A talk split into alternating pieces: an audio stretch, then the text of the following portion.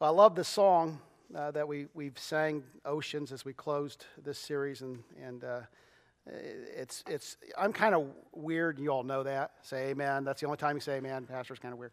But if I have a song, if, if I, I found myself at times driving in my car with my radio on scan and never stopping it for, you know, a 45 minute drive. It just scanned from station, never hearing anything that I like. But when I do find a song that I like, I, I tend to listen to them over and over and over and over again. I don't know if anybody else is like that, but you know, I can repeat a song, uh, you know, five, six, seven times, and and you know, there's been times where I've repeated them just over and over where they were really touching me. And Oceans is one of those songs, and it's it's one of those songs that I was hiking last summer. I was doing a lot of walking uh, preparing for, for Kilimanjaro, as I was hiking, I would listen to music and, and, and just hike and meditate and do those kind of things. And, and Oceans was one of those songs that was a repeating song. And, and that phrase, Spirit, lead me where my trust is without borders. It, ha- it just strikes me, just the imagery. I love that little phrase. And, and I believe that phrase is, is important because it, it gives us a good understanding of trust. See, trust is, is leading us somewhere. Uh, trust is taking us somewhere. Trust took Abram to the promised land, and, and trust is taking us somewhere as well. See, God has a plan for all humankind. Do you believe that this morning? If so, say amen. amen. God has a plan. Uh, and he's had a plan from the beginning, and, and we see this plan uh, laid out in the Bible. The, the Bible gives us God's plan for humanity. It's God's story from Genesis to Revelation, and, and trust places us in God's story. Now, now, there's things that prevent us from trusting God and, and finding our life, our story, in God's story. And, and we've been talking about those things, and, and we probably could continue to talk about uh, how our trust is being impeded by uh, circumstances in life, but we're, we're going to we're going to close this series this week. But we, we saw with Abram that, that Abram was able to trust God even though he didn't know. As a matter of fact, the Hebrew writer said, Abram went not knowing. And, and in our life, many times, we have to have everything worked out and every detail worked out before we begin the process of trusting what God would have us do in our life. And so you may be sitting out there today, and, and, and you don't need a preacher to tell you what, what God wants you to do. You know deep down where God is leading, where God is calling. Maybe it's a, a relationship that you need to heal. Maybe it's a, a place you need to serve. Uh, maybe it's something you need to give. Uh, maybe it's somewhere you need to go. Maybe God's calling you to be a missionary or a preacher, and you know it. You don't need to be told anymore, but, but you're just still working out the details. And, you know, at some point, you just got to take that step of faith and begin to trust God and follow where He's leading.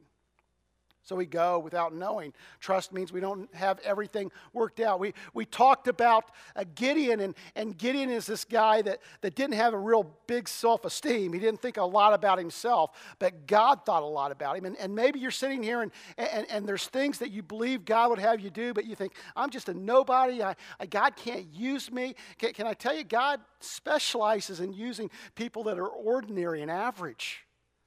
As a matter of fact, the Bible is not full of stories uh, uh, of the powerful and, and, and the, the richest people on the face of the earth. The Bible is full of stories of just ordinary people who decide to follow Jesus. And they turn the world upside down. And so maybe you're seeing yourself as, as not able, but God sees you in a different way. Maybe you, you've been restricted by what others have said about you, and, and you've had a, a, a family member, a, a, grandfather, a grandmother, a mother or father that, that told you you wouldn't amount to anything, but, but, but God has another plan in your life. And, and, and trust moves beyond those restrictions, and trust moves beyond the adversity that we find in all of our lives. You, know, this series is real personal to me. I, don't, I don't know about you folks, but for Terry and I, this is a very personal series. Um, we've lived in the same home for 20 years. And, and for us to, to sell the home, and, and, it doesn't seem to be moving quick enough for us. And, uh, you know, anybody ever sell a house and it's not moving quick enough for you? Yeah? And, and, you know, in our minds, we, we, we, we've had those conversations. Well, you know, God called us here, He'll sell that house immediately. And, and sometimes it just doesn't work like that. And you've got to trust and you've got to continue. And, you know, there's, there's all the issues of, uh, of, of changing churches as a, uh, a, imagine the issues of changing a church just as a member of a congregation imagine that as the pastor you know it's frightening it's scary you know there's you know you're, you're moving where from a place where you're, you're accepted to a place where you're having to renew uh, relationships and, and, and, and have new relationships and, and have people begin to trust you as a, a leader. So, and this is a very personal series for us. As a matter of fact, last night when we, we laid down and we, we were talking uh, about trust, how do we, tr- you know, what, how do I know I'm trusting? What do I do? Uh, so, so this is personal, you know, and, and there's times even in my life I'm going to be real open and honest with you. There's times in your pastor's life where it's difficult to trust. And you wonder, well, what, you know, God, what are you doing? And, you know, can you answer this question? Can you sell? And, and let's pray right now. God, just sell that house so your pastor will trust more, okay? You know, trust. You know, it, it's the very central feature of what it means to be a follower of Jesus, what it means to be a Christian, to, to be someone who seeks after God, this ideal of relying and trusting God. See, trust moves us beyond our fear of the unknown. It moves us beyond our self esteem issues. It moves us past adversity. It moves us past failure. It moves us past what others say, says. And in many ways, uh, when, when we focus on these things, we're focusing on ourselves. And it's easy to focus on ourselves. But, but trust moves us beyond ourselves. To, to trust, somehow I have to get outside of myself and begin to trust someone else, to trust God. It's not my own strength, it's not my own will, and it's just this move beyond and outside myself. And we see this even in our personal relationships. When you get married, at least this is the way it should be. When you get married, it's not just you anymore, but it's you and that spouse. Then you have kids, and it's not just you and the spouse anymore, but it's, but it's you and the kids. And, and, and so, every relationship, a friendship, to, to be a true friend, somehow you have to move outside of yourself and your own needs and, and your own self reliance. And, and, and, we see this in every even like a, an employee relationship. If you're an employer and you have an employee, and you, you begin to use them, you've got to move beyond your own power. You've got to move outside yourself and begin to trust them. And last week we just touched on this. We, we talked about trusting each other. And, and I know there's scripture says, trust only God. And we don't place our faith in others. We don't, you know, our, our, our, our passion for God, our faith in God is, is not based on anyone else. Your, your faith in God is not based on your pastor or anybody else. But there's got to be a level of trust in the church. For, for this to work, for us to, to do all that God has in mind for this group of people, for this community of believers, we have to trust each other. And I was reading in 1 Corinthians this week in chapter 13, it talks about love, you know, the great love chapter. And 13 7 says, Love bears all things, believes all things, hopes all things, endures all things. You know, probably the center of that chapter is enduring and believing and hoping and, and, and bearing all things. See, when we, when we really, and see, I believe we're called to love each other in the church. Amen?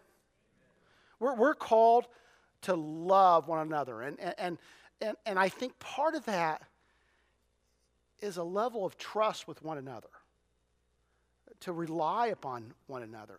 And, and sometimes that's difficult to do because sometimes in the church, this is the place where we've been failed the most because the relationships are so deep. Not that the person is bad in the church, and, and you got to be careful when you're a pastor when you're talking about you know failures and people think, "Is he pointing at me?" you know, no, go like this. Okay, so I'm not pointing at anybody. You know, when we've been hurt in the church, it, the, the hurt's deeper because the relationship is closer. But God is calling us to, to trust Him and to trust and love one another. You know, moving beyond ourselves is, is crucial. It's central if we want to experience the fullness of God. I, I, I wrote this down. When self is the priority, God's story becomes an afterthought in our life. When the only thing that matters is me, then I really can't latch on to what God is trying to do. When the focus is what we want as a church, then we miss what God is trying to do in this place. When our focus is self, we miss God's great story. We see we've got to have trust that moves us beyond ourselves to truly see what God wants to do. Now, this morning I was walking in to the church and you know, I, I park out by the bus. It's not because I have to, but it's just forced habit. I've always just parked at the farthest extremes of the parking lot just for whatever reason. I don't know why I've done that. I, I guess I'm afraid you'll park next to my car and scratch my pretty green paint, paint job on, on the truck. Uh, but, but as I was walking to the building, you know, it just hit me once again. What an awesome place this is. But, but the image that came to my mind was sleeping giant. you ever heard that phrase? You know, you don't wake a sleeping giant, you know, or, or someone's a sleeping giant. You know, that all the resources, all the potential of what God can do is in this place. I really believe God wants to do something amazing here. You have this awesome past but I believe, as awesome as your past is, there's this incredible future that God has in mind. And it's not found in trusting me, but it's found in trusting Him. And that somehow, if we can just come together and love and trust each other and, and, and believe that God can, and we can continue to follow Him and we can begin to, to do those things we need to do to reach lost people, that's why we're here, right?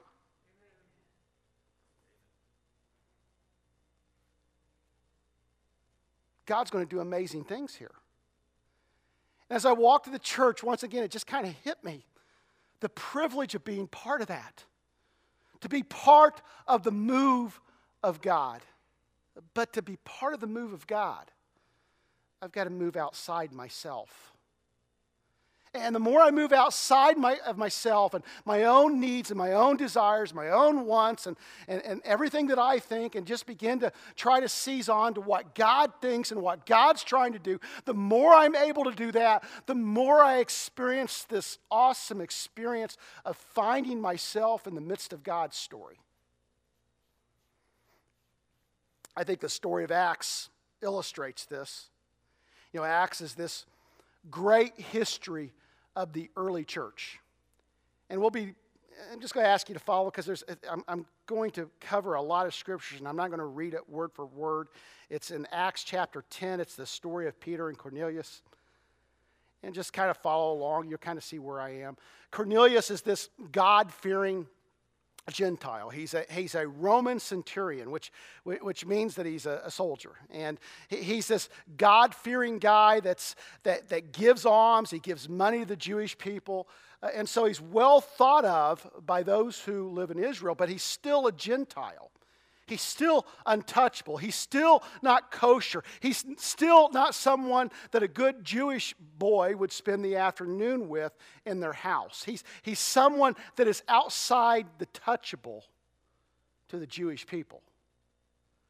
Well, in the afternoon, one day, he's, he, he has this vision, and this, this angel comes to, to him, and he says, there's, there's this guy, Peter, and he's in Joppa. And Peter, of course, is the great apostle, the, the great disciple, the, the one that walked on water, then sank under the water, the, the, the one who, who, who um, betrayed Jesus, who denied Jesus, but then Jesus restored, that we talked about last week. He said, There's this guy, Peter, and I want you to send to Joppa and bring him back because he has a message for you. Your prayers, your alms, they've made a difference. And, and so Cornelius sends a, a, group to, to Peter and Joppa, and it says while they were arriving in the town the next day, that Peter was up on the roof, and he was praying, and it was noon, and he became hungry. Okay, everybody can relate to that, right? And, you know, if you don't think God has a sense of humor, you need to read the Bible more. Think about this Peter is on the roof, and he's hungry, and God gave him a dream about food. Anybody ever dream about food? Yeah, everybody say amen. Yeah. I thought you guys were going to start running and shouting. One time I fasted for like, uh, I don't know, three or four days. It was, it was a longer fast. And I was dreaming about Little Debbie Swiss cake rolls.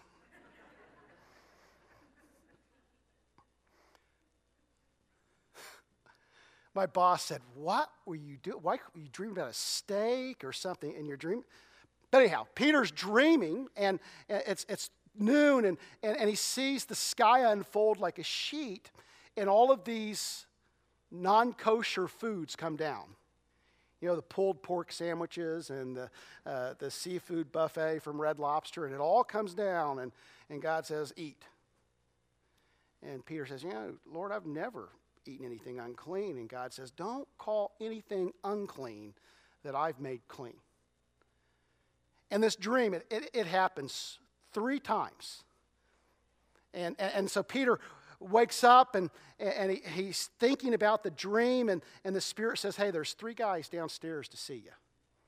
And he goes downstairs, and sure enough, it's this, this group from Cornelius that's come to get Peter. And, and so they, they, they spend the night, then the next morning they go and see Cornelius. And, and, and when Peter walks into Cornelius' house, Cornelius bows down and begins to worship Peter. Peter says, you know, get up. I'm, I'm just a man. You know, I, I'm not God. I'm, I'm, just, I'm just an ordinary guy. Get up. And Peter says, you know, it's really, and I, I think it's interesting that Peter says this to him because, you know, it's really not kosher. It's not lawful. It's not religiously lawful for me to even be in your house.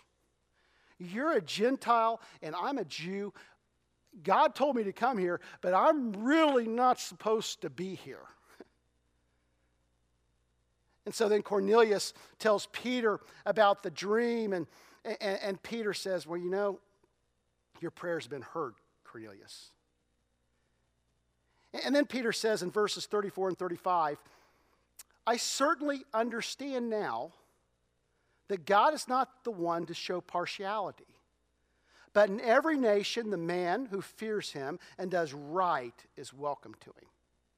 You know, Peter has this great paradigm shift in his mind. He has this great awakening. God is not just for the Jews, He's for everyone.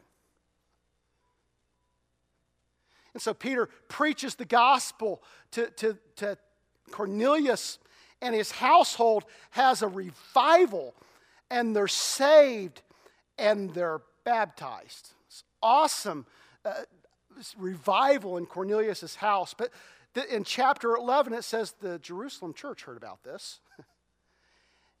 and, and, and they call Peter in on the carpet. As a matter of fact, verse 2 says they took issue with Peter. They took issue with Peter because of this revival in this Gentile's house. And, and so Peter is standing before them, and, and Peter just tells the story. You know, you know, I had a vision, you know, God said this, and then Cornelius and his guys, and I preached the gospel, and they were saved, just like we were saved, just like the Spirit fell on us, the Spirit fell on them. And, and, and the Jerusalem church, in verse 18 of chapter 11, says this When they heard this, they quieted down. And, I think that's striking. I don't think I've ever saw this scripture before in the same way. This means that the whole time Peter's in there, they're giving him grief. They shut up. Oh, I can't say that, can I? They quieted down and glorified God. Say, boy, there's a whole nother sermon there, isn't there? maybe I should have should have called this sermon "Shut Up and Praise God." They quieted down and they glorified God, saying, Well, then, God has granted to the Gentiles also the repentance that leads to life. You know, it's all fine, it's good, and, and we're excited about God's continuing move, but, but there's something that's troubling in this story as well.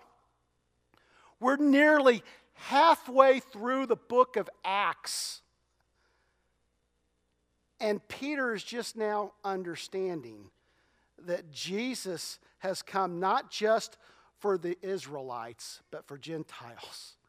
We're in chapter 11 of Acts, and the Jewish church, the, the, the, first church of Jerusalem, is now just understanding it's not just about them, but God has come for all of the lost, even the Gentiles.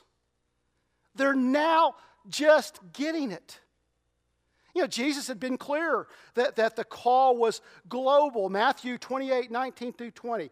Therefore, go and make disciples of all the nations, baptizing them in the name of the Father and of the Son and the Holy Spirit, and teaching them to obey everything I've commanded you. And surely I'm with you always to the very end of the age. The, the Great Commission is this commission to every nation. In, in Acts 1 8, Jesus says, But you will receive power when the Holy Spirit comes on you, and you will be my witnesses in Jerusalem, in all Judea and Samaria, to the ends of the earth. In other words, you're, you're going to reach the whole world with this gospel. Salvation is for everyone. And, and you see seeds of this throughout the Old Testament and the New Testament. You, you see, even in the call of Abram, Abram has been called to be a blessing to all nations. But it's chapter 10.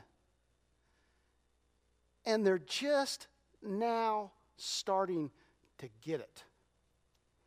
You know what I like about this passage? It tells me that God can even use slow learners.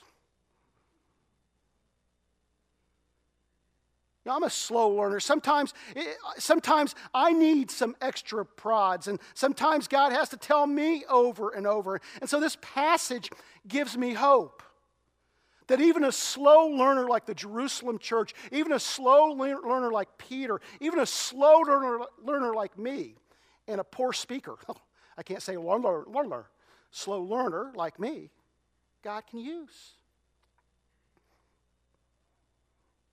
But why did it take them so long? See, I think Peter trusted God, but he did not see what God was trying to do. You know, I, I, I don't think there's, I, I don't doubt Peter's salvation and sanctification and spirituality. I don't doubt that, that Peter was trusting God, but for some reason, Peter wasn't seeing what God was trying to do. And so the question is why had Peter not seen what God was trying to do? What, what, what was blinding him? What was keeping him from fully trusting him? I think there's a lot of things we could point to. I, I, I think there's there's paradigm shifts that had to occur in Peter's mind. I, I think there's, there's a level of busyness with the early church. Can, can, you imagine this? this? This is the early church and all that they're doing.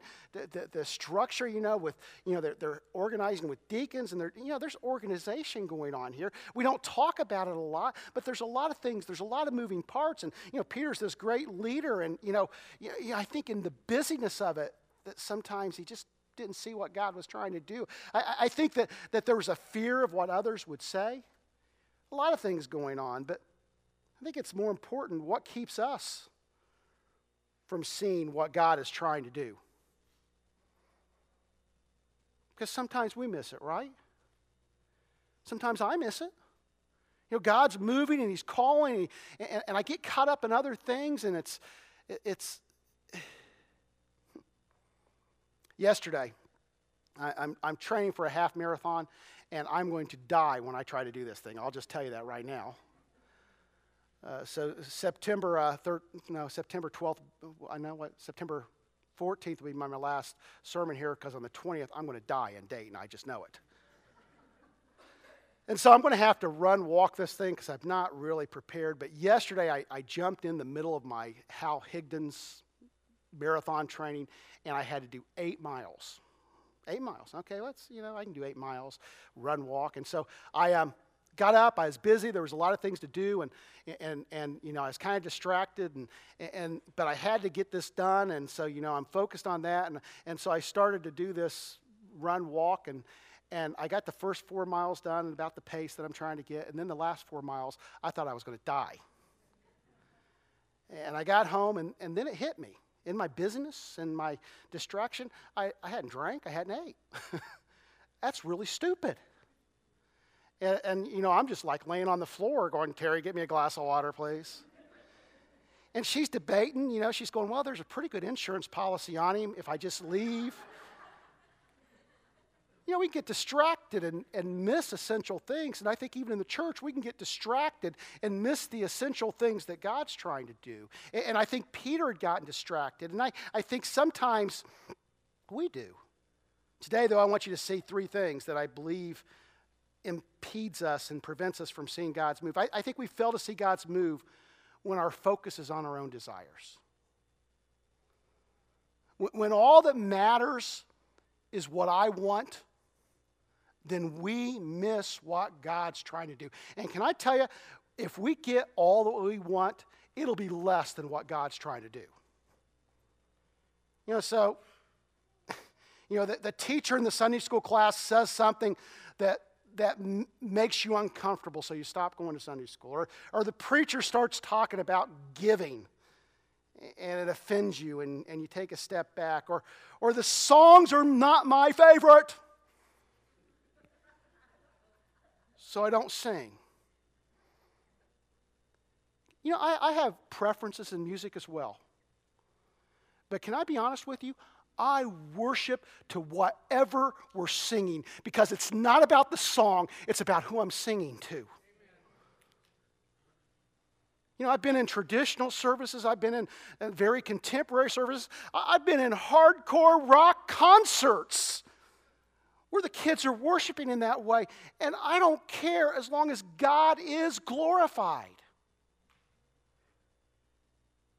And when it, when it becomes about us and our preferences, we, we miss what God wants to do.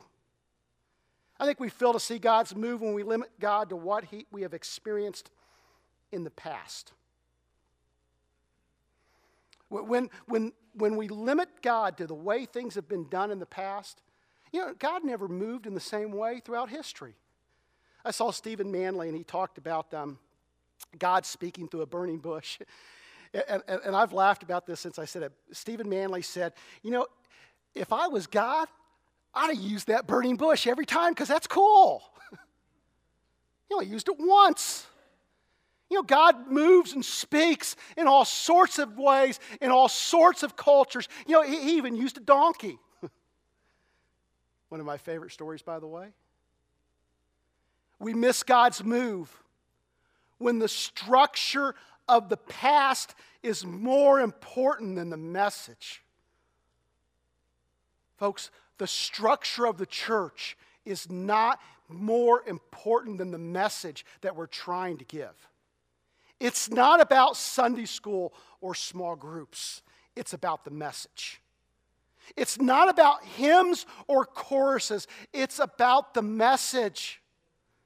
You know, it's not about pianos or organs or guitars or drums or basses, it's about the message.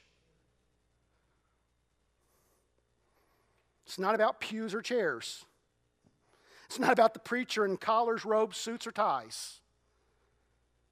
It's not about structures, it's about the message. I think Peter was so caught up in the structure of the past that he failed to be part of what God was doing. Last thing, I think we fail to see God's move when we limit God's move to our abilities. I think Peter could reasonably say, you know, I can't reach the Gentiles. Who am I? You know, I'm not even allowed to go in their house. And I think sometimes we limit God because our vision is so small and God's vision is so big. And, and, and God's saying, I don't need you to have a big vision, I just need you to have big trust. I need you just let go of yourself. And, and when I say go, go, and, and let the vision take care of itself. So, what is God's move? Know, I think it took Peter a little while to get this. But I think 2 Peter 3 9, and this is one of the letters that Peter wrote later in life, does get this. He says, The Lord is not slow in keeping his promise, as some understand slowness. Instead, he is patient with you, not wanting anyone to perish, but everyone to come to repentance. Can you imagine the paradigm shift that went on in Peter's life that went from this Jewish centric gospel to God's not slow? He wants everyone to be saved. And see, that's God's desire. God's desire is that is for people to be saved. So, what's our goal? What's, what's our occupation? If, if God's goal, if God's main move is for people to be saved, our main point, our main occupation is equipping the saints for acts of service, not just for those that are in this church, but equipping the saints so that we can reach the lost. That's why we're here. This church exists so that you can be built up, so that you can be encouraged, so that you can be sent out. Thank you. she knows good preaching. But we get caught up in ourselves. And we get caught up in busyness. And we get caught up in structures and we get up, caught up in preferences. And, and I thought this is just as we bring this to a close, are we engaged in busyness or our Father's business? This is a busy, busy church. We have a lot of activities. And, and, and, and folks, I'm not against activities, that's fine. But, but I think we have to ask the real question is our busyness keeping us from reaching lost men and women? There's people all over this community. There's people in our neighborhoods that we're so busy at times with ourselves that I wonder if we're really reaching. I, I wonder if we even have time to reach. Now, I know, and I don't watch it. What, what, the, what's the show, King of the Hill? That's a cartoon. Anybody ever see King of the Hill? We'll pray about you later. Okay. In King of the Hill, uh, there's, there's a, and I, the clip's really funny. Uh, you, you, may, you, ought to look it up on YouTube or something. YouTube's uh, on the internet for those of you who don't know. But uh, in King of the Hill, Hank and his wife get offended at their church, somebody sitting in their seats. And so they leave their church because somebody's sitting in their church. I know nothing like that has ever happened here, praise the Lord. Uh, so, so Hank and his family leave the church and they're looking for another church. And, and, the, and the, the episode is all about their different experiences. They go to a, to a real charismatic church and they, you know, they're like freaked out and they leave. And then they go to a real contemporary church and they only go through the doors. But they end up at mega church. And, and mega church keeps them so busy that Hank's no longer happy because he can't drink beer on the corner with his friends, okay? You know, there's woodworking and there's this and there's that, and it keeps him out of the community. And, eh, you know, they're, they're not trying to give a lesson, but there is a lesson there. How can you be salt and light when you're always in the shaker, when you're always under the shade? You know, how can we reach lost people when we don't even know any lost people? How can you make an influence on a 20 year old if you don't even know any 20 year olds? See, see, the problem is most of us end up in the Christian bubble. You know, we're, we're just in our own little bubble, and, and all of our friends and folks, I'm preaching to myself here. You know, all I do, I don't even have a, I don't even have a secular work life anymore. you know, all I do is church. You know, it's all church, church, church. That's all I do. You know, I'm here, you know, 30, 45 hours a week, whatever the week holds, you know, and um, this is it. But the problem is, most of you are like a lot like me. You have work acquaintances, but not really work friends. There's nobody that you know that you're witnessing to, that you're reaching. We're busy, but I'm not sure if we're about the Father's business. See, Jesus said, Go and make disciples. That's the occupation, that's the job, that's the call. Go and preach the gospel. Go and be salt. Go and be light. Stand with me if you will.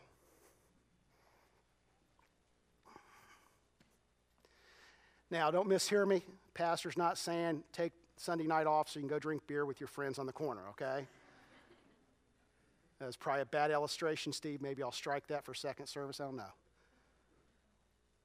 But what I am saying is this the main thing, why we exist as a church, is not activities, is not to fill your calendar. Why we exist as a church is to reach lost men and women, boys and girls with the gospel of Jesus Christ so that they might be saved and have eternal life. That's why we're here. Lord, right now I pray that you'll um, help us to have the right focus. I'll confess here, Lord, I don't have all the answers. I don't know exactly what each person should do. And, and, and Lord, I, I wish I could give like real practical steps, five steps to win your neighbor for Christ, but I can't. But I do know this that in our culture, without a relationship with someone, it's very difficult for them to understand their need for a Savior and, and, and the precious gift of Jesus Christ that we possess. So I pray right now, Lord, that you'll open our eyes to your move, that our focus won't be our own needs and our own desire and our own busyness and our own structures, Lord, but we'll make the main thing the main thing, which is the message of Jesus coming, dying, being raised alive, bringing salvation to all. In Jesus' name we pray. Amen. God bless.